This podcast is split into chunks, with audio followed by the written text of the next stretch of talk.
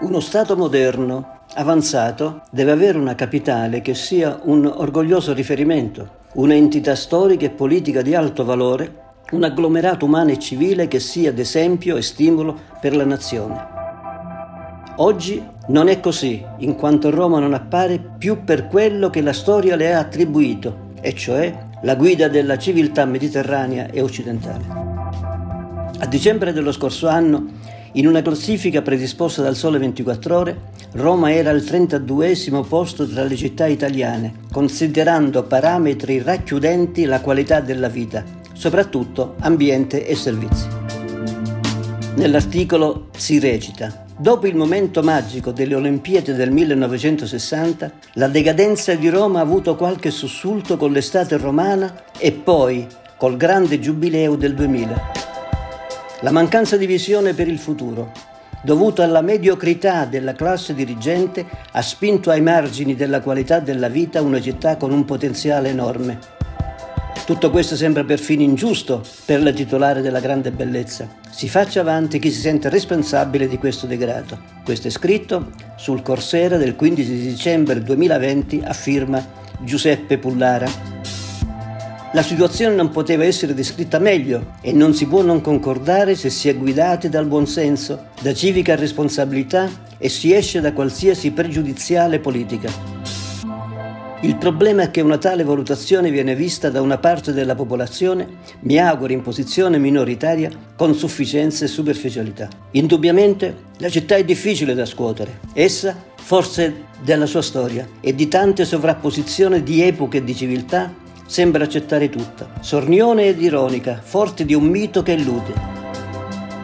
Civis Romanus sum, si vantavano gli antichi romani. Oggi tale orgoglio, che sconfina nella presunzione, sembra fuori luogo, dal momento che il suo cielo appare costellato da impudenza, menefreghismo, sciatteria, in parte stemperati da profondi sentimenti umani e da nobile altruismo.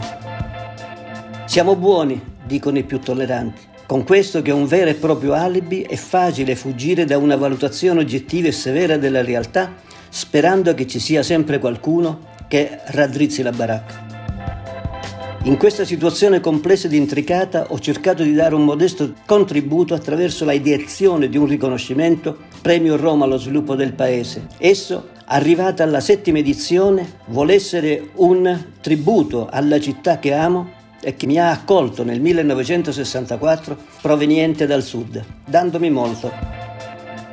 La motivazione del premio è premiare personalità del mondo dell'economia, delle scienze, del sociale e della cultura che si siano particolarmente distinte per contributi dati alla crescita ed al prestigio del Paese. Nella sostanza, con la vicinanza e la sensibilità di una giuria composta da altissime personalità del mondo produttivo ed accademico, ho voluto creare un contesto che sia da stimolo e sollecitazione alla classe dirigente romana e alla comunità per uscire dalla situazione negativa e confusa di una capitale che sembra sprofondare giorno per giorno in una voragine di inerzia e risse. Guardiamo ai premiati come emblemi dell'Italia migliore.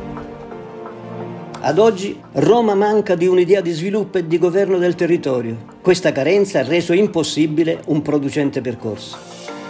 È triste riconoscerlo. Roma si è impoverita, ha i nervi scossi, diceva Ennio Flaiano. È allarmante nel suo declino, ma, e questo è un conforto, continua ad essere incantatrice e maliarda. Occorre una sferzata che è difficile possa derivare né da una classe politica impegnata a posizionarsi, seguendo il consenso e i sondaggi, in vista delle prossime scadenze elettorali, né da quella sociale, piegata dal Covid-19 e da tutto ciò che esso sta comportando in termini di limitazione e frustrazione. Qualche giorno fa è sembrato che qualcosa stesse muovendosi. La gente è apparsa distratta dai mali correnti e sorridente. Era stata annunciata la venuta a Roma di José Mourinho come allenatore della squadra giallorossa. I media si sono lanciati sulla notizia. La gente è apparsa subito inebriata dai sogni. Il personaggio, che è un gran comunicatore, si è subito mosso bene, tessendo le lodi della città. La figlia addirittura ha fatto da spalla, ponendo su Instagram la sua immagine sul Colosseo. La mania è esplosa, nel quartiere di Testaccio, cuore del tifoso romanista, è spuntato un murale a firma dello street artist Harry Gleb, con il portoghese in sella ad una vespa speciale. È stato soprannominato lo specialone. E con al collo una sciarpa giallorossa, per arrivare accanto a Volantini a Gadget ad una versione divina, rappresentata da un quadro raffigurante il tecnico portoghese nelle vesti di un santo, sempre su uno sfondo giallorosso. Il suo autore l'ha chiamato San José. Siamo nel sacro e nel profano.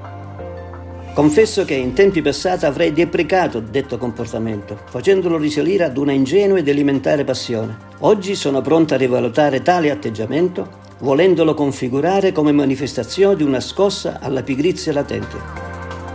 Nella sostanza c'è qualcosa che cova dentro l'animo dei romani, dopo le delusioni di questi anni, ed è pronto ad esplodere se c'è il leader carismatico, giusto, sportivo o politico che sia, in grado di trascinare gli slanci e a soddisfare le speranze di riscatto di un popolo fantastico.